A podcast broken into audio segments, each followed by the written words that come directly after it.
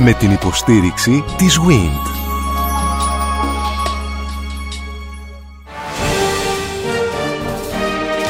Γνωρίζοντας την ιστορία μας, η ελληνική διατροφή από την προϊστορία μέχρι σήμερα.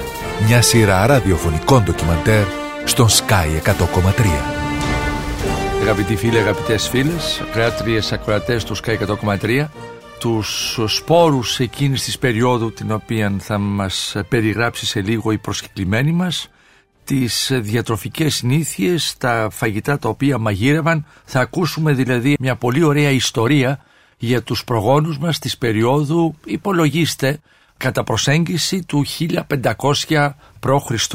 Σε αυτήν την ελλαδική επικράτεια θα βρεθούμε τώρα στην κατάδυση που θα κάνουμε κυρίες και κύριοι για να γνωρίσουμε το πώς ζούσαν οι πρόγονοί μας. Οι πρόγονοί μας της Μικυναϊκής περίοδου και της Μινοικής. Ακούμε για αυτήν την περίφημη κριτική διατροφή, για αυτήν την περίφημη κριτική κουζίνα που η βάση της είναι το ελαιόλαδο. Για να πάμε λοιπόν να βρούμε την άκρη του νήματος, να κατέβουμε λοιπόν σε εκείνα τα χρόνια, σε εκείνη την ιστορική στιγμή όπου πράγματι στην ελλαδική επικράτεια έχουμε δύο περίφημους πολιτισμούς οι οποίοι μεγαλουργούν, οι οποίοι εισάγουν και εξάγουν, οι οποίοι επικοινωνούν με τους άλλους λαούς του τότε γνωστού κόσμου, δηλαδή εν ολίγης είναι μέσα στη ζωή της Μεσογείου. Η περίφημη κριτομινοϊκή Ελλάδα. Για την περίοδο αυτή θα μας μιλήσει η κυρία Μαρία Βλαζάκη, Γενική Διευθύντρια Αρχαιοτήτων και Πολιτιστικής Κληρονομιάς στο Υπουργείο Πολιτισμού. Ευχαριστώ πολύ για την παρουσία σας. Και εγώ χαίρομαι πολύ που μου δώσατε αυτή την ευκαιρία. Να σας απολαύσουμε στην αφήγηση που θα μας κάνετε.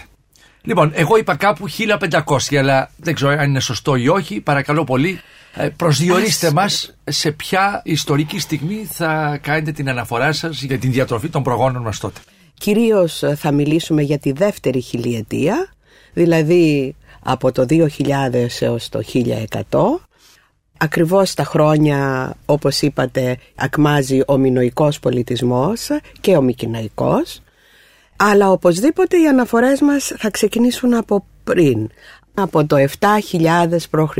από την αρχή της νεολιθικής εποχής στην Ελλάδα και στη συνέχεια θα πούμε λίγο περισσότερα και για την τρίτη χιλιετία που είναι η εποχή που αρχίζει η ακμή του μινοϊκού πολιτισμού. Έχουν βίους παράλληλους, κυρία Βραζάκη, ο μινοϊκός με τον μικυναϊκό πολιτισμό; Ο μινοϊκός είναι αυτός που ξεκινάει πρώτος, αλλά από ένα σημείο και μετά, αφού έχουν οι δύο πολιτισμοί έρθει σε επαφή, τη σκητάλη την παίρνει πλέον ο μικυναϊκός πολιτισμός. Τι είναι εκείνο που καθιστά τον πολιτισμό των ανθρώπων της Κρήτης, της Μεγαλονίσου να βγαίνουν μπροστά και να παράγουν αυτόν τον ονομαζόμενο μινοϊκό πολιτισμό; Είναι το ίδιο το νησί, η θέση του νησιού, το κλίμα του. Βρίσκεται κοντά σε μεγάλους πολιτισμούς της αρχαιότητας, κοντά στην Αίγυπτο και κοντά στην Ασία. Είναι το πρώτο σκαλοπάτι για να προχωρήσει ο πολιτισμός σε όλη την Ευρώπη. Γι' αυτό θεωρείται και η Κρήτη η μητέρα του πολιτισμού σε όλο τον ευρωπαϊκό χώρο. Ναι. Και είμαστε στον ελλαδικό ελληνικό πολιτισμό, κυρία Βλεσάκη; Δηλαδή, ε, ο μινοϊκός είναι η πιστοποίηση του ελληνικού πολιτισμού; Είναι η αρχή του ελληνικού πολιτισμού. Του ελληνικού πολιτισμού, βεβαίως. Ξέρουμε ότι οι πρώτοι Έλληνες που μιλάνε την ελληνική γλώσσα θεωρούνται οι Αχαιοί. Όμως δέχτηκαν πάρα πολλά στοιχεία από το μινοϊκό πολιτισμό και ο δικός τους ο πολιτισμός είναι μία ανάμιξη. Οπότε δεν μπορεί κανείς να μιλάει για ελληνικό πολιτισμό αφήνοντας απ' έξω την Κρήτη. Αν δεν συμπεριλάβει τον μινοϊκό πολιτισμό. Σας ευχαριστώ πάρα πολύ που μας τα προσδιορίζετε τόσο με ακρίβεια τα πράγματα, ειλικρινά. Η παρουσία των αχαιών σε σχέση με τους μινοίτες συμπίπτει ή η συνάντησή τους γίνεται αργότερα; Τα στοιχεία της ανάπτυξης των πολιτισμών αυτών ξεκινάνε από την Κρήτη. Από ένα σημείο και μετά, στη δεύτερη χιλιετία κυρίως, βλέπουμε να αναπτύσσονται οι αχαιοί και να παίρνουν, όπως σας είπα, τη σκητάλη. Δηλαδή, η Κρήτη χτυπημένη από τα αποτελέσματα της έκρηξης του ηφαιστείου της Σαντορίνης έχει αποδυναμωθεί το αχαϊκό στοιχείο της υπηρετικής Ελλάδας αναπτύσσεται και δυναμώνει γιατί δεν δέχτηκε τέτοιο Επίδραση. χτύπημα. Οπότε οι Αχαιοί πιο δυνατοί πια και με επαφές από το παρελθόν από την Κρήτη και αφού έχουν δεχτεί ήδη την επίδραση του κριτικού πολιτισμού στον τόπο τους, στην ανάπτυξη των δικών των κέντρων ανακτορικών με κρίτες τεχνίτες που χρησιμοποίησαν στους χώρους τους πιο δυνατοί και με επιγαμίες από ό,τι ξέρουμε από την παράδοση με την Κρήτη πλέον γίνονται αυτοί που κυβερνούν ας πούμε για δύο αιώνες τουλάχιστον 14ο και 13ο αιώνα π.Χ. κυβερνούν την Ανατολική Μεσόγειο Κρήτη και Υπηρωτική Ελλάδα και έχουν τις επαφές τους με τις γύρω χώρες. Και προάγεται έτσι ο Μικυναϊκός πολιτισμός. Αλλά, τον οποίο λέμε κρήτο-μικυναϊκό γιατί βεβαίως ε, η Κρήτη παραμένει σταθερή Νικητήρα. δύναμη απλώς υπό την επίδραση και υπό την ε, εξουσία των ε, Μικυναίων. Η έκρηση του ηφαιστείου της Σαντορίνης που επηρέασε γεωλογικά πια και επέφερε πλήγματα στον μινοϊκό πολιτισμό τοποθετείται κάπου στο 1600. Περίπου, ναι, ακριβώς. Είναι πιο πριν, αλλά τα αποτελέσματα σταδιακά βέβαια φαίνονται πλέον. Ναι. Εσείς οι επιστήμονες της αρχαιολογίας δίνετε έμφαση στις κλιματολογικές συνθήκες. Μπορείτε σας παρακαλώ πολύ να εξηγήσετε τώρα που είμαστε στον πρόλογο από πού βγαίνει ο άνθρωπος και έχει σημασία το κλίμα, δηλαδή αυτό που λέμε το ελληνικό, το εύκρατο κλίμα με την ηλιοφάνεια που δίνει τη δυνατότητα στον άνθρωπο να εργαστεί στην ύπεθρο, να σκεφτεί, να χαλαρώσει, να κάνει, να κτίσει, να παράγει όπως θα δούμε ένα σωρό προϊόντα της γης. Από πού έρχεται ο άνθρωπος όμως, τι έχει προηγηθεί και παίζει σημασία το κλίμα; Ο άνθρωπος θα προτιμήσει να ζήσει σε μία περιοχή που έχει καλύτερες συνθήκες διαβίωσης. Οπωσδήποτε οι πρώτοι άνθρωποι σιγά σιγά απλώθηκαν στις διάφορες περιοχές του κόσμου που προτίμησαν να συγκεντρωθούν περισσότεροι εκεί που τους δόθηκαν οι δυνατότητες να μην κρυώνουν. Δηλαδή σε ένα εύκρατο κλίμα έχουμε λίγη περίοδο χειμώνα. Επίσης να έχουν πάρα πολλά αγαθά της γης. Η ηλιοφάνεια φέρνει πολύ περισσότερα προϊόντα. Δεν σας λέω αυτά που καλλιεργούνται, τα άγρια. Οπότε είναι δύο βασικά στοιχεία. Το να μπορούν να κυκλοφορούν πιο εύκολα στην Ήπεθρο και ταυτόχρονα να μπορούν να παίρνουν τροφή να ζουν. Και επίσης το εύκρατο κλίμα έχει μεν βλάστηση αλλά δεν έχει την τροπική βλάστηση που δημιουργεί άλλου είδους προβλήματα. Η Ελλάδα είναι μια περιοχή που έχει μια τέτοια γεωμορφολογία που από τις παιδιάδες πηγαίνουμε στα βουνά και στα οροπέδια. Έχουμε τα σπήλαια που χρησιμοποίησαν οπωσδήποτε οι πρώτοι άνθρωποι που δημιουργεί συνθήκες για πολύ καλή διαβίωση. Έχει έναν μέσο όρο. Και μην ξεχνάτε, Έχει μια ναι, ισορροπία ότι μάλλον. ακριβώς οι μεγάλοι πολιτισμοί που αναπτύχθηκαν στα προϊστορικά χρόνια ήταν σε περιοχές που είχαν τέτοιο κυρίως κλίμα. Δηλαδή το κλίμα καθοδηγεί τον άνθρωπο. Πολύ ωραία. Εστιάζουμε λοιπόν την προσοχή μας στην Κρήτη, εκεί λοιπόν που είπαμε κυρίες και κύριοι και η κυρία Βλαζάκη ότι αναπτύσσεται ο μινοϊκός πολιτισμός και παρακαλώ πολύ πώς ζουν λοιπόν εκείνη την εποχή οι Κρήτες; Πώς είναι οργανωμένη η κοινωνία τους; Η κοινωνία τους από το 1900 ας πούμε π.Χ. γίνεται ανακτορική. Δηλαδή παρουσιάζεται ένα νέο πολιτικό και οικονομικό σύστημα που διαχειρίζεται τα αγαθά, ανακατανέμει αυτά και τα διανέμει. Αυτό προέκυψε από κάποιο πλούτο που ήδη παρήγαγαν στα προηγούμενα χρόνια και γι' αυτό το λόγο υπήρξε η ανάγκη συγκέντρωσης της εξουσίας τα χρόνια εκείνα και παρουσιάζονται λοιπόν τα διάφορα ανακτορικά κέντρα. Πριν η κοινωνία είχε τοπικές δυνάμεις αλλά δεν είχε αυτό το ανακτορικό σύστημα το οποίο βέβαια η Κρήτη ε, μιμήθηκε από τους γενιτονικούς σου λαούς όπως ήταν στην Αίγυπτο ή στη Μεσοποταμία παραπέρα. Οπότε υπήρχε μια κεντρική εξουσία, παραδείγματος χάρη από τις πινακίδες της γραμμικής β γραφής ξέρουμε ότι μια εποχή περίπου στα μέσα του 14ου αιώνα τουλάχιστον έλεγχε το ανάκτορο της Κνωσού 100.000 εγωπρόβατα στην Κρήτη. Δηλαδή υπήρχε αυτή η κεντρική εξουσία η οποία έλεγχε. Μια συγκεντρωτική οικονομία βλέπω εγώ. Μια κρατική οικονομία η οποία. που έκανε και τη διανομή. Που έκανε και τη διανομή. Έκανε και τη διανομή. Εμπορευόταν προφανώς και τα προϊόντα αυτά. Και τα διένυμε. Τα προϊόντα τα οποία κυρίως παρήγαγε ήταν κρασί λάδι, μέλι και αυτά που εξήγαγε ήταν κρασί, λάδι, υφάσματα είχε την υφαντική πολύ αναπτύξει. Όταν σας μιλώ για 100.000 εγωπρόβατα δεν εννοώ ότι τα σφάζαν και τα τρώγαν τα 100.000. Κυρίως τα το μαλλί. Ακριβώς. Ακριβώς. Και το γάλα προφανώς. Και το γάλα. Ξέρουμε ότι παρήγαγαν τυρί. Και κάπου σημειώνεται στις παρατηρήσεις που μου έχετε κάνει και των προτέρων και στο βοήθημα που μου ενηχειρήσατε ότι αφού εξαντλούσαν την παραγωγική δυνατότητα του ζώου, τότε το έσφαζαν. Λίγο πολύ ναι, γιατί ναι. ακριβώς το ήθελαν περισσότερο γι' αυτό. Όμως υπάρχουν και τα άλλα τα ζώα, τα οποία τα έσφαζαν για προσφορά και θυσία στους θεούς. Βλέπουμε πολύ μικρά ζώα, πολύ νεαρά ζώα να προσφέρονται στους θεούς. Άρα η αρχαιοζωολογία παρακολουθεί ένα σκέλος που είναι η παραγωγή του ζωικού κεφαλαίου για τις θυσίες, για την εκμετάλλευση των προϊόντων που δίνει ένα ζώο και για την διατροφή τους. Βεβαίως. βεβαίως τρία σημεία. Καλά το λέτε. Ναι. Αλλά πριν αναπτύξετε περισσότερο το σκέλος που αφορά στην διοίκηση θα ήθελα να βάλω στον πρόλογο ότι μέσα σε αυτήν την αντίληψη του πολιτισμού βλέπουμε ότι υπάρχει μία γραφή.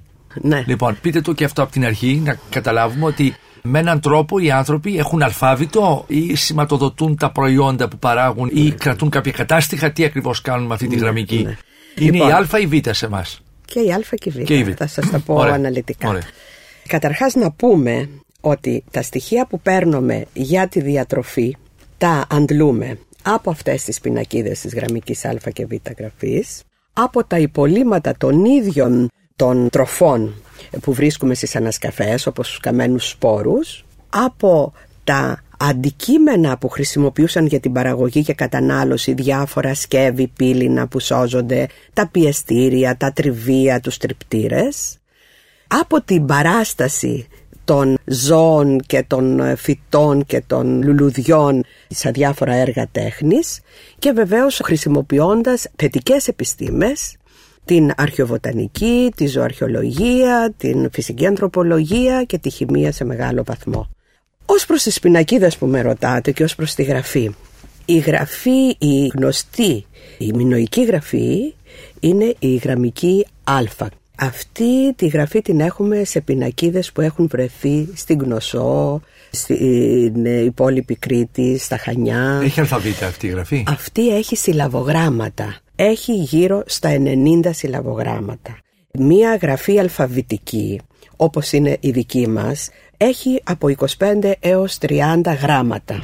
Όταν μία γραφή έχει περίπου 90, πάμε σε συλλαβές, δηλαδή είναι άλλο σύμβολο για το κι, άλλο για το κα, άλλο για το και. Ενώ εμείς έχουμε το κάπα και, και το... τελειώνουν όλα. Ναι. ναι. και προσθέτουμε ε, το φωνήεν. Όταν είναι πάλι πάρα πολλά τα σύμβολα, τότε πάμε στα ιερογλυφικά. Λοιπόν, το πρώτο που ξέρουμε ότι είναι συλλαβική γραφή. Δεν έχει αποκρυπτογραφηθεί. Δηλαδή έχουμε μία γραφή με μία άγνωστη γλώσσα. Τον ήχο δεν τον ξέρουμε δηλαδή. Τον ήχο τον ξέρουμε, θα σας πω γιατί. Γιατί αυτή τη γραφή που δεν ξέρουμε σε ποια γλώσσα αντιστοιχεί και διαβάζοντας δεν καταλαβαίνουμε, την πήραν οι Μικυναίοι και την ε, χρησιμοποίησαν στη δική τους γλώσσα. Όπως σας είπα στην αρχή, η δική τους γλώσσα είναι η ελληνική, η πρώιμη μορφή της ελληνικής γλώσσας την οποία αποκρυπτογράφησε αυτή τη γραμμική β' γραφή ένας αρχιτέκτονας, ο Βέντρης, ο Μάικλ Βέντρης. Τη στιγμή που γνωρίζουμε τη γλώσσα της γραμμικής β γραφής, η οποία χρησιμοποίησε τα ίδια σύμβολα, τα ίδια συλλαβογράμματα που είχε η γραμμική α γραφή, μπορούμε να τα τοποθετήσουμε και να διαβάσουμε κατά κάποιο τρόπο τους ήχους που λέτε στη γραμμική α, αλλά δεν βγαίνει νόημα. Γιατί είναι άγνωση για μας η γλώσσα. Όμως... Δεν είναι ελληνικά πάντα. Δεν είναι ελληνικά.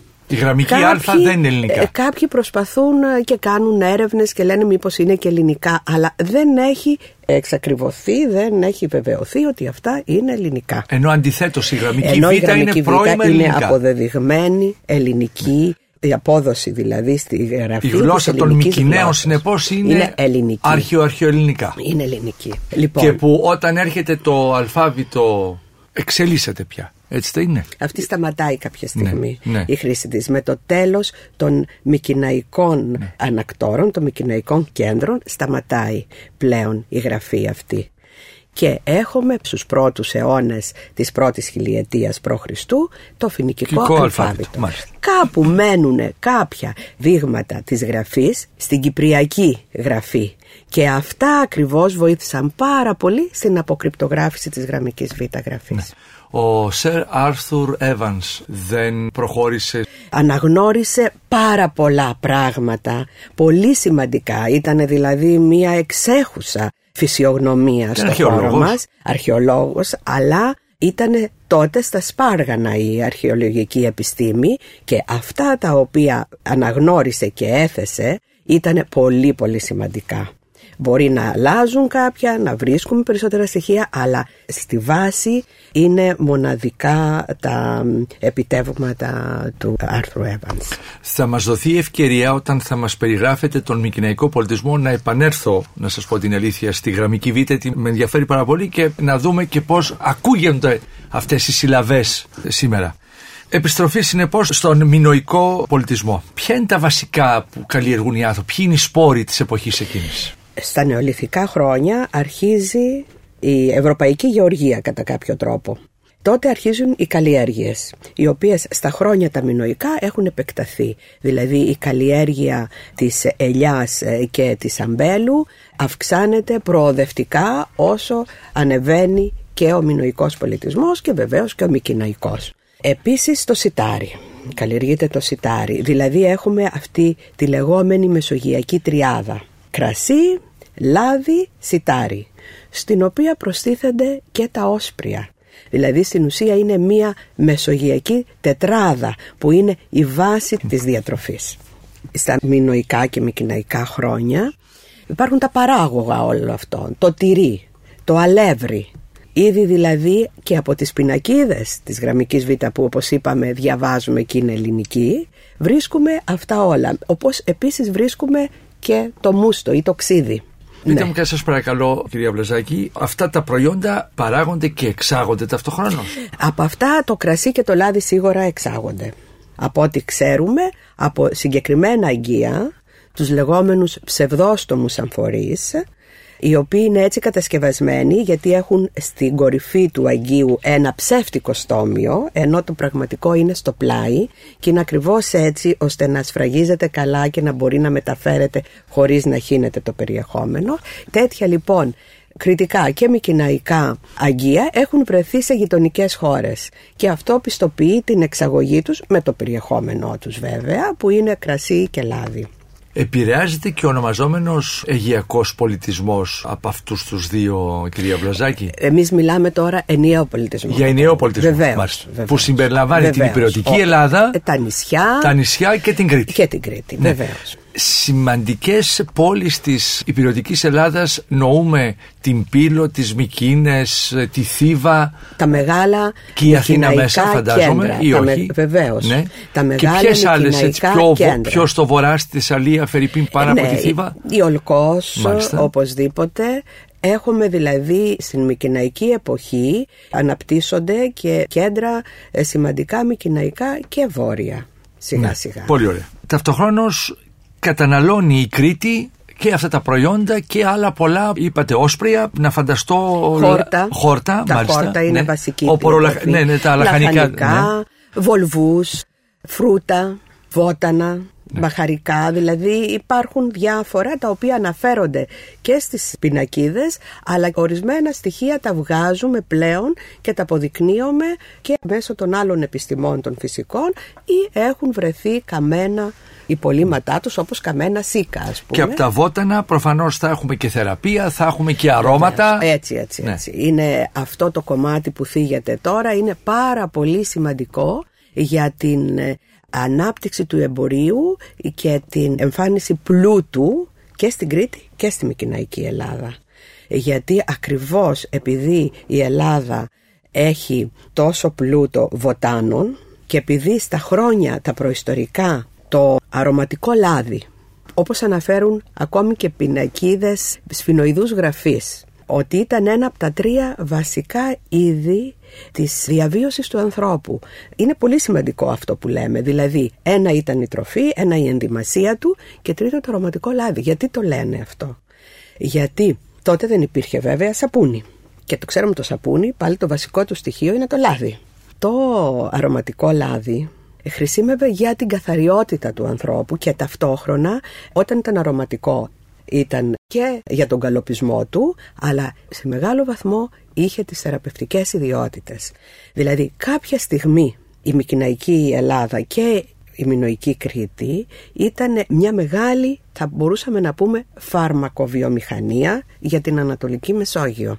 Γιατί είχε τις πρώτες ύλες και ακριβώς αυτό το βλέπουμε και από παπύρους στην Αίγυπτο που αναφέρονται ακριβώς στη χώρα των Κεφτιού και σε κάποια βότανα μαγικά που βοηθάνε στην τάδε αρρώστια που χρησιμεύαν επίσης ε, και για την ταρίχευση. Έχουμε τα τελευταία χρόνια ανάπτυξη της παραγωγής αρωμάτων από ελληνικές επιχειρήσεις και μάλιστα προτιμώνται από το κοινό άλλων χωρών γιατί ακριβώς έχουν αυτά τα χαρακτηριστικά τα μη χημικά, τα οικολογικά. Και εδώ ναι. παίζει μεγάλο ρόλο ο ήλιος και η ηλιοφάνεια στην Ελλάδα. Βοηθάνε πάρα πολύ και ταυτόχρονα τα αρώματα που βγαίνουν είναι πολύ πιο έντονα. Ναι. Συν τα αρωματικά φυτά που μπορεί να είναι ένας άλλος τομέας της ναι. γεωργίας που να βοηθήσει ναι, τη βιομηχανία. Πρέπει στα κριτομικυναϊκά χρόνια να καλλιεργούσαν αρωματικά φυτά σε μικρούς κήπους εκτός από το ότι τα συνέλεγαν βέβαια από τη φύση όπως σας συλλέγουμε και σήμερα ακριβώς γιατί χρησιμεύε σε αυτό το πολύ σημαντικό κομμάτι της οικονομίας τους. Ναι. Μας έχετε πει ότι υπάρχει πια μια αρχή, υπάρχει ένα σύστημα διοικήσεως, δηλαδή είναι ο βασιλιάς, γιατί έχουν επηρεαστεί από τους γείτονές τους, από την Αίγυπτο και ο βασιλιάς έχει μια κρατική δομή, η οποία αυτή η κρατική δομή επί της ουσίας κουμαντάρει και την οικονομία. Είναι ο Μίνωας που λέμε. Ο Μίνωας, ο, ο οποίος μάλιστα έχει φορολογήσει και τους Αθηναίους και έχει παίρνει και τα παιδιά τους. Στα χρόνια πλέον στα χρόνια. Μικρομικηναϊκά. Ναι. Μετανάστες από τότε οι Αθηναίοι, από ό,τι αντιλαμβάνομαι. Ε, Κάποιοι θα πηγαίνουν να δουλέψουν κάτω. Ναι, οι μύθοι. Κάτι πάντα, είναι αυτός ο μύθος, ε, ναι, τι λέει. Έχουν πάντα ένα ιστορικό στοιχείο στον πυρήνα τους, οπωσδήποτε.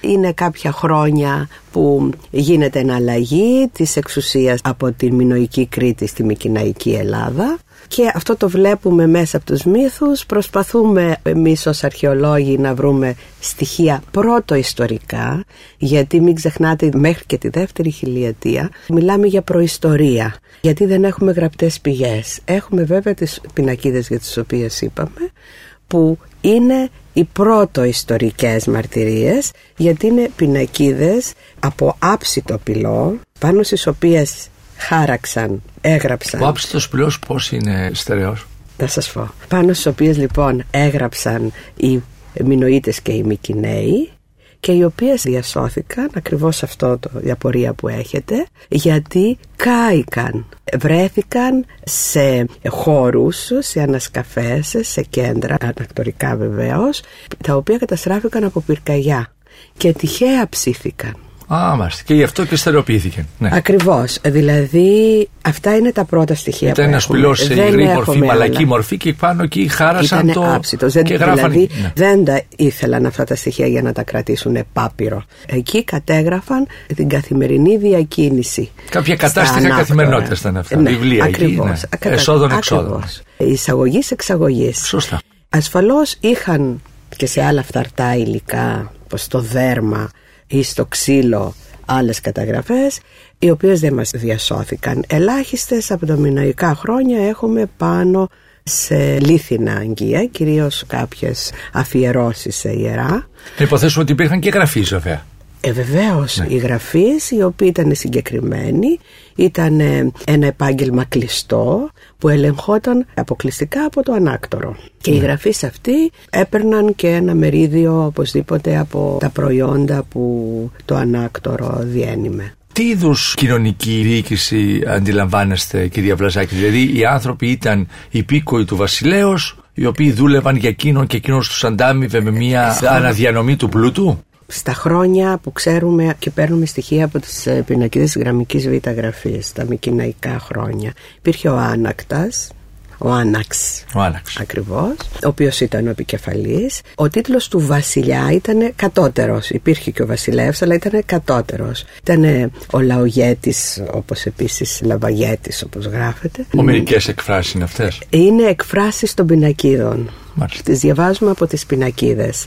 Υπήρχαν δηλαδή και οι αξιωματούχοι που έλεγχαν τις περιοχές, οι διάφοροι τεχνίτες που δούλευαν για τα ανάκτορα όπως σας είπα, οι γραφείς, αυτοί που έκαναν τα αρώματα, οι αλιφαζόοι όπως τους λένε, που ζέουν, δηλαδή ζεσταίνουν και βράζουν το λάδι και τα λοιπά. Αυτοί ήταν ψηλά στη διαστομάτωση. Ε, ήτανε, όχι, ήταν τεχνίτες αυτοί, Ναι. ήταν η άλλη κατηγορία. Ε, και βέβαια υπήρχε και ο απλός κόσμος. Υπήρχε ένας έλεγχος γενικά, δηλαδή συγκέντρωναν από τους περιφερειακούς αξιωματούχους στα μεγάλα τα κέντρα συγκεντρωνόταν ε, ο πλούτος. Αλλά όπως καταλαβαίνετε είναι στοιχεία τα πρώτα, είναι πρωτόλια. Γι' αυτό μιλάμε και για πρώτο ιστορία. Ο Όμηρος σε μεγάλο βαθμό περιγράφει τη Μικυναϊκή Ελλάδα. Αλλά δυστυχώς έκανα μια υπέρβαση και για να μην το χάσουμε είναι ότι ήμουν έτοιμος να σας ρωτήσω για τη σχέση της Αθήνας με την Μινοϊκή Κρήτη. Αυτοί οι νέοι που έστεναν οι Αθηναίοι ήταν ένας φόρος υποτέλειας, αυτό θέλει να μας πει; Αυτό, αυτό δείχνει σε κάποια φάση, αυτό δείχνει ακριβώς. Αλλά πότε και τι δεν Ο μπορούμε... Μινόταυρος ναι. τι είναι όλη αυτή η ιστορία; Ο Μινόταυρος. Ο Τι είναι ο Μινόταυρος Λαβύρινθος; έχει σίγουρα, όπως γνωρίζετε για το Λαβύρινθο, λένε είναι τα ανάκτορα. Όπως το ανάκτορο της Κνωσού, η περίπλοκη αρχιτεκτονική με τους μικρούς χώρους και τους ε, σύνθετους που μπορείς να χαθείς μέσα σε αυτούς τους ε, χώρους όπως διαμορφώνονται. Έτσι τουλάχιστον ερμηνεύεται αυτός ο μύθος του Λαβύρινθου. Και για μένα το Μινόταυρο είναι διάφορες ερμηνείες αλλά μπαίνουμε έτσι σε ένα κομμάτι όχι τόσο το επιστημονικό καθαρά αρχαιολογικό αλλά σε αυτό το γοητευτικό του μύθου της ελκυστικής ερμηνείας που μπορούμε να δώσουμε κτλ. Ο Μινόταυρος πρέπει να απηχεί τους σεισμούς σε μεγάλο βαθμό αυτός ο βρυχισμός που βγαίνει από, τα έγκατα μέσα της από το γης. λαβύρινθο και τα λοιπά. Επίσης ε, παρουσιάζεται με ανθρώπινο σώμα και κεφάλι τάβρου. Έχουμε τέτοιες απεικονίσεις σε σφραγιδόλιθους ε, κριτικούς που εμείς οι αρχαιολόγοι ταυτίζουμε με ιερείς, με κεραστές, δηλαδή αυτούς που θυσιάζουν και οι θυσίες είναι για ζώα αλλά μπορεί να πάει και λίγο παραπέρα. Α, μάλιστα. Όλα αυτά περιπλέκονται. Είναι στη σφαίρα του μύθου, έχουμε κάποια στοιχεία από τις ανασκαφές Αλλά δεν μπορεί- δεν αλλά μπορεί να δεν είσαστε μπορούμε απόλυτοι. να είμαστε επακριβείς. Τι ωραία, χάθηκα και εγώ τώρα να σας πω την αλήθεια, κυρία Βλαζάκη, σε αυτήν την αφήγηση. Ο βασιλιάς ο Μίνωας, τι εικάζεται γι' αυτόν; Αυτό που σας είπα κάποια στιγμή μπορεί να θεωρηθεί ως τίτλος όπως ο Φαραώ. Από εκεί και μετά, από το Μίνωα πήρε και τη λέξη μινοϊκός πολιτισμός. Δεν αναφέρεται στην αρχαιότητα μινοϊκός πολιτισμός, εμείς το λέμε σήμερα. Είναι ο αρχαίος κριτικός πολιτισμός. Αλλά ακριβώς για την σημασία και τη θέση του Μίνωα που οι αρχαίες πηγές μιλάνε για τον βασιλιά Μίνωα που την εποχή του είχε την απόλυτη κυριαρχία στο Αιγαίο από εκεί και ο Εύανς όταν ανέσκαψε το ανάκτορο της Κνωσού ονόμασε τον πολιτισμό μινοϊκό και τον μοίρασε μάλιστα σε τρεις βασικές περιόδους την πρωτομινοϊκή, τη μεσομινοϊκή και την ιστερομινοϊκή περίοδο. Αναφέρεται ότι ο Μίνοας ανέβαινε κάθε εννέα χρόνια στο ιδέο άνδρο και συνομιλούσε με το Δία και αυτό μας φέρνει στα χρόνια τα μικυναϊκά που ξέρουμε ότι στα χρόνια αυτά ήδη λατρεύονταν θεοί του Πανθέου του Ολύμπου. Δηλαδή έχουμε από τις πινακίδες λατρεία του Δία, του Διόνυσου, του Ερμή, της Σύρας, της Αθηνάς, όλοι οι θεοί ακριβώς οι οποίοι μετά παρουσιάζονται στην πρώτη χιλιετία οι θεοί των Ελλήνων. Υπάρχουν λοιπόν από τη δεύτερη χιλιετία και κάπου και ο Μήνος συνδέεται με τις θεότητες και την βασική θεότητα βέβαια, το Δία. Αυτή είναι η συγκλονιστική συνέχεια του ανθρώπου. Και ειδικότερα σε αυτό το κομμάτι της γης που είμαστε οι Έλληνες και είναι ο ελλαδικός Είναι, πολιτισμός. είναι όντως πολύ συγκλονιστικό να έχουμε βρει ότι ο Διόνυσος που μέχρι πριν κάποια χρόνια θεωρείται ότι η λατρεία του ήρθε από την Ανατολή στην πρώτη χελιετία ο Διόνυσος ο οποίος συνδέεται με το θέατρο αλλά και γενικά με τη χθόνια λατρεία με τη λατρεία των νεκρών εκτός από το θέατρο υπάρχει ήδη στη δεύτερη χιλιετία τόσο στην Κρήτη όσο και στην Πελοπόννησο. Τα πράγματα ανεβαίνουν όπως βλέπετε, Ναι, ναι, ναι, πάρα προχωράνε πολύ. πιο ψηλά από ό,τι περιμέναμε. Για το μήνυμα που λέγατε, στην Κρήτη αναφέρεται ότι ήταν το κέντρο της εξουσίας του, έχει ταυτιστεί η Κρήτη με το Μίνωα, απλώς περισσότερα δεν ξέρουμε. Ταυτοχρόνως, κυρία Βλαζάκη, αναπτύσσεται και μια αρχιτεκτονική η οποία θαυμαστεί. Δηλαδή αυτά που κτίζουν αυτοί οι Ναι, άνθρωποι. Οι ναι, τοιχογραφίε, ναι. τα Ακριβώς. χρώματα, Ακριβώς. οι αναπαραστάσεις της ζωής τους. Θα σας ρωτήσω μετά για τα βοηδή, γιατί είπαμε για εγωπρόβατα, αλλά θέλω με αφορμή τους Σταύρους και την απεικόνιση των ενθύμων τους, θα σας ρωτήσω και ποια είναι η θέση των βοηδών όταν θα ξαναγυρίσουμε πάλι στη διατροφή. Αλλά είναι έργα τέχνης αυτές οι κατασκευές. Δεν είναι; Βεβαίως, αλλά μην ξεχνάτε ότι και στους γύρω πολιτισμούς έχουμε έργα τέχνης και μεγάλες κατασκευές. Δηλαδή υπάρχει μια αλληλοεπίδραση σε αυτά και τεχνίτες από τη μια χώρα Ταξιδεύουν. ταξιδεύουν. Όπως και οι Κρήτες ταξιδεύουν και φέρνουν και τη δική τους αρχιτεκτονική στα χρόνια ακμής, στα γειτονικά μέρη, στα παράλια της Μικράς Ασίας αλλά και στην Αίγυπτο. Ακόμη και στην Αίγυπτο έχουμε τα πρόσφατα χρόνια βρει τοιχογραφίες που δείχνουν τα βροκαθάψια και είναι ακριβώς επηρεασμένα από την Κρήτη και ασφαλώς παραπέμπουν σε Κρήτες τεχνίτες που έφτασαν στην, Είτε προς τη Μικρά Ασία, Ναι, είτε στην στη- Υπηρετική στην Ελλάδα. Αίγυπτο που λέμε. Κυρίες και κύριοι, όταν συζητά κανείς για το φαγητό και τη διατροφή και τα τρόφιμα και τους σπόρους και τις καλλιέργειες, προφανώς δεν είναι μόνο σήμαντο όλα αυτά. Δεν γίνονται, δεν αναπτύσσονται μόνα τους, αν μαζί δεν συνοδευτούν από αυτό που λέμε από τον πολιτισμό της καθημερινότητας, ο οποίος, κυρία Βλαζάκη, από ό,τι φαίνεται, ήταν υψηλό επίπεδο. Οπωσδήποτε. Το νησί, αν μιλάμε για την Κρήτη, Ναι, ναι, εκεί είμαστε πάντα στην ε, Κρήτη. έχει αυτάρκεια και γι' αυτό το λόγο μπορεί να ζήσει από μόνο του, τουλάχιστον στο παρελθόν. Τώρα σε έναν βαθμό έχει κακοποιηθεί μπορώ να πω με την ε, πολύ μεγάλη δόμηση στους κάμπους. Αλλά ακριβώς γιατί ήταν τόσο γενναιόδωρο μπορώ να πω στους κατοίκους οι άνθρωποι είχαν οπωσδήποτε μία καλή ζωή για τα χρόνια εκείνα. Και βεβαίως, όπως είπαμε και νωρίτερα, είχαν μία ποικιλία διατροφής. Δηλαδή είχαν ξεφύγει από την ανάγκη της επιβίωσης με τις βασικές ε, τροφές και είχαν φτάσει Να μαγειρεύουν φαγητό. είχαν φτάσει ακριβώς και στην αρχή της γαστρονομίας. Δηλαδή δεν ε, έτρωγαν απλώς τα βασικά είδη, αλλά προχωρούσαν συνδύαζαν. σε παράγωγα. Έκαναν φαγητό, μαγείρευαν και συνδυάζοντας. Έφταναν ναι, σε ανώτερες γαστρονομικές γεύσεις μπορούμε να πούμε, γιατί απολάμβαναν γευστικά αυτή τη δυνατότητα που είχαν. Το είχαν όλοι οι άνθρωποι αυτό, όλη η Λοιπόν. κοινωνία ή μόνο οι του παλατιού και οι Λοιπόν. τεχνίτες. Πού έχετε τα στοιχεία αυτά που Ακριβώς. βρήκατε, ξέρω, εγώ Είναι ξέρω ένα από έχω δει πολύ ένα βιβλίο λεπτό- σας. ένα πολύ Έχετε λεπτό βρει σημείο. πιάτα με υλικά Είναι μέσα. ένα και τα πολύ λοιπά. λεπτό σημείο αυτό, γιατί βεβαίως τα περισσότερα στοιχεία και αυτά που έχουμε από τις πινακίδες και αυτά που σκάβονται είναι από κέντρα μεγάλα, από ιερά, που εκεί σίγουρα έδιναν ό,τι καλύτερο είχαν. Παρ' όλα αυτά, παίρνουμε στοιχεία και από την ανασκαφή των απλών σπιτιών, των απλών οικειών που είναι για τους ανθρώπους που δεν ζούσαν στα ανάκτορα. Και βεβαίως αναλύσεις που έχουν γίνει σε οστά ανθρώπων, από τα οποία μπορεί να βρει κανείς τις πρωτεΐνες, φαίνεται ότι και οι απλοί άνθρωποι, δηλαδή σε όλη την κοινωνική διαστρωμάτωση, τόσο οι πλούσιοι όσο και οι φτωχοί, το κρέας το έτρωγαν. Είχαν πρόσβαση λοιπόν Ακριβώς. σε πλούσιες Μπορεί τροφέ. περισσότερο να έτρωγαν οι μεν από τους δε, αλλά έτρωγαν το κρέας. Όπως βεβαίως έτρωγαν στα χρόνια αυτά που μιλάμε και το ψάρι και όλα τα άλλα που σας είπα τα Τα παράγωγα. χρόνια που μιλάμε κυρίες και κύριοι στα Η οποία δεύτερη αναφέρεται χιλιετία. η κυρία Βλαζάκη είναι από το 2000 έως το 1000 π.Χ.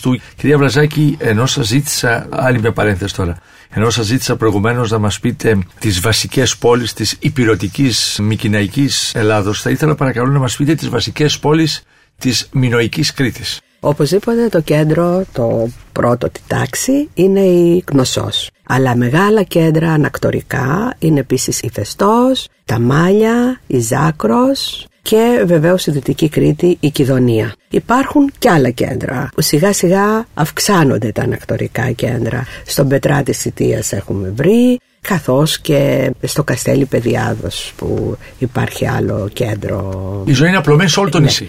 Οπότε από άκρη σ' άκρη όλο το νησί κατοικείται η Κρήτη κατοικείται και με τις καλύτερες και... δυνατές συνθήκες από ναι, για τα χρόνια εκείνα που το Για τα χρόνια εκείνα και για την δυνατότητα του ανθρώπου.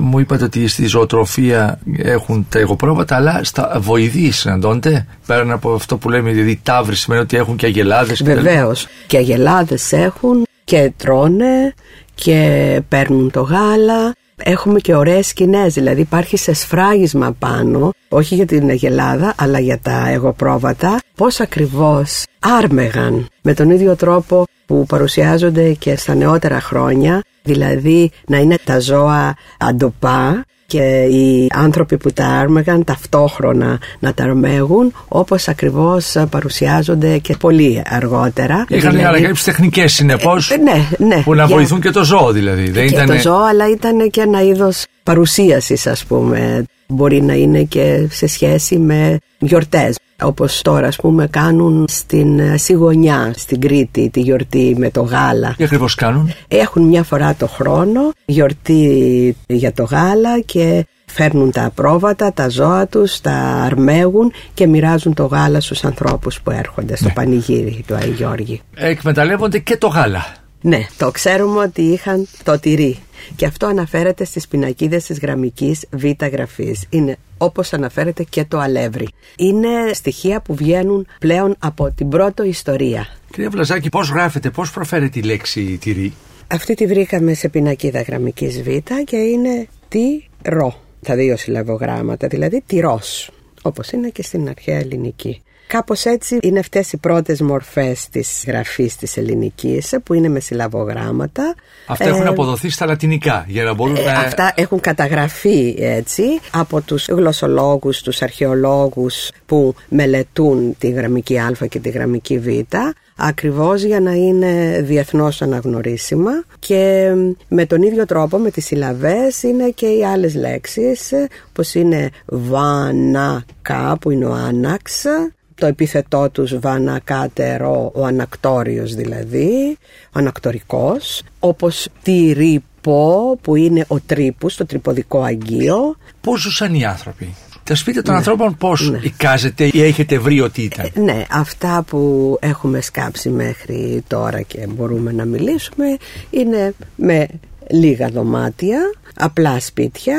Ε, στα χρόνια τα καθαρά μινοϊκά τα δωμάτια έχουν μικρότερες διαστάσεις, γίνονται πιο εύκολα διόροφα, ενώ στα μικυναϊκά χρόνια είναι περισσότερο ισόγεια για τα πλά σπίτια λέμε και μεγαλύτερων διαστάσεων τα δωμάτια. Στα μινοϊκά χρόνια έχουν συνήθως την πόρτα στο πλάι, ενώ στα μικυναϊκά τα βρίσκουμε και στο κέντρο μιας πλευράς, στον τοίχο δηλαδή. Υπάρχουν κάποιες τέτοιες διαφορές. Τα δωμάτια πόσα τετραγωνικά είναι, για να μπορέσουμε να συγκρίνουμε με. Σήμερα έχετε έτσι μια απόλυτη διάσταση. Δεν μπορούμε να δεν, πούμε. Δεν, δεν ναι, αλλά εντάξει, δύο επί τρία. Βρίσκεται αιστεία, βρίσκεται κάποιο ε, ε, τζάκι ναι, όπου βρίσκ... μαγείρευαν. Βεβαίως ναι. υπάρχουν αυτά τα στοιχεία. Και εκτός από αυτά είναι και τα πλούσια, οι επαύλεις όπως τις ονομάζουμε εμείς, τα μεγάλα σπίτια που μπορεί να ήταν συγκροτήματα των παρχών, εκτός από τα ίδια τα ανάκτορα, που μιμούνται την αρχιτεκτονική, την ανακτορική, χρησιμοποιούν δηλαδή στοιχεία όπως είναι τα πολύθυρα ή όπως είναι οι δεξαμενές καθαρμών, στοιχεία που υπάρχουν μέσα στα ανάκτορα, καθαρά ανακτορικά,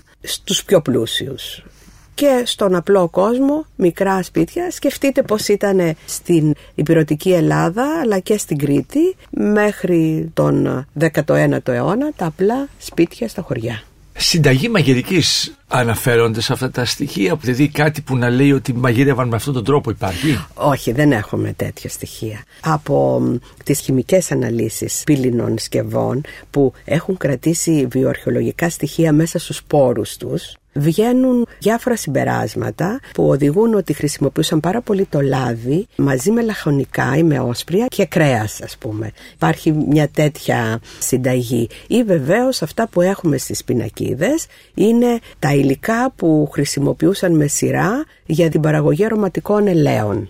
Αυτό το έχουμε. Το Άρα λάδι, μια συνταγή βεβαίως, έχει κρατηθεί, ε, δηλαδή. για τα αρωματικά έλαια, το λάδι, τι άλλα βότανα ή άνθη ή βολβούς χρησιμοποιούσαν μαζί. Το λάδι και με τη μορφή μαζί- που το ξέρουμε σήμερα, κυρία Βλαζάκη, το επεξεργάζονταν. ε, Τις είναι στα, στα χρησιμοποιούσαν αρώματα. ναι. κυρίως λάδι αγριελιάς και το παρήγαγαν όπως ξέρουμε. Έχουμε στοιχεία δηλαδή ε, σίγουρα για παραγωγή ελαιολάδου με ανασκαφικά δεδομένα στο 2000 από το Ρέθυμνο που βρίσκουμε θρηματισμένους ελαιοπυρήνες το λεγόμενο πυρήνα που λέμε στα νεότερα χρόνια που χρησιμοποιούσαν για τη θέρμανση. Βεβαίως ήταν η παραγωγή πιο πριν, αλλά τα στοιχεία αυτά είναι δεδομένα από ανασκαφή. Και παίρναν το σπόρο και τον είχαν για καύση; Ε, ναι, καύσιμη ύλη. Η Μάλιστα. λεγόμενη πυρήνα που χρησιμοποιούσαμε στα μαγκάλια μέχρι τα πρόσφατα χρόνια. Το ίδιο γινόταν και τότε.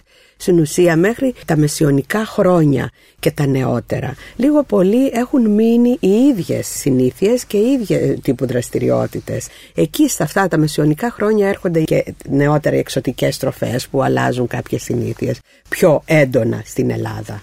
Αλλά σας έλεγα ας πούμε για τα αρωματικά έλαια βρίσκουμε εκτός από το λάδι και τα βότανα βλέπουμε και μαλλί να χρησιμοποιούν και μέλι. Δηλαδή όλα αυτά είναι στη διαδικασία της παραγωγής.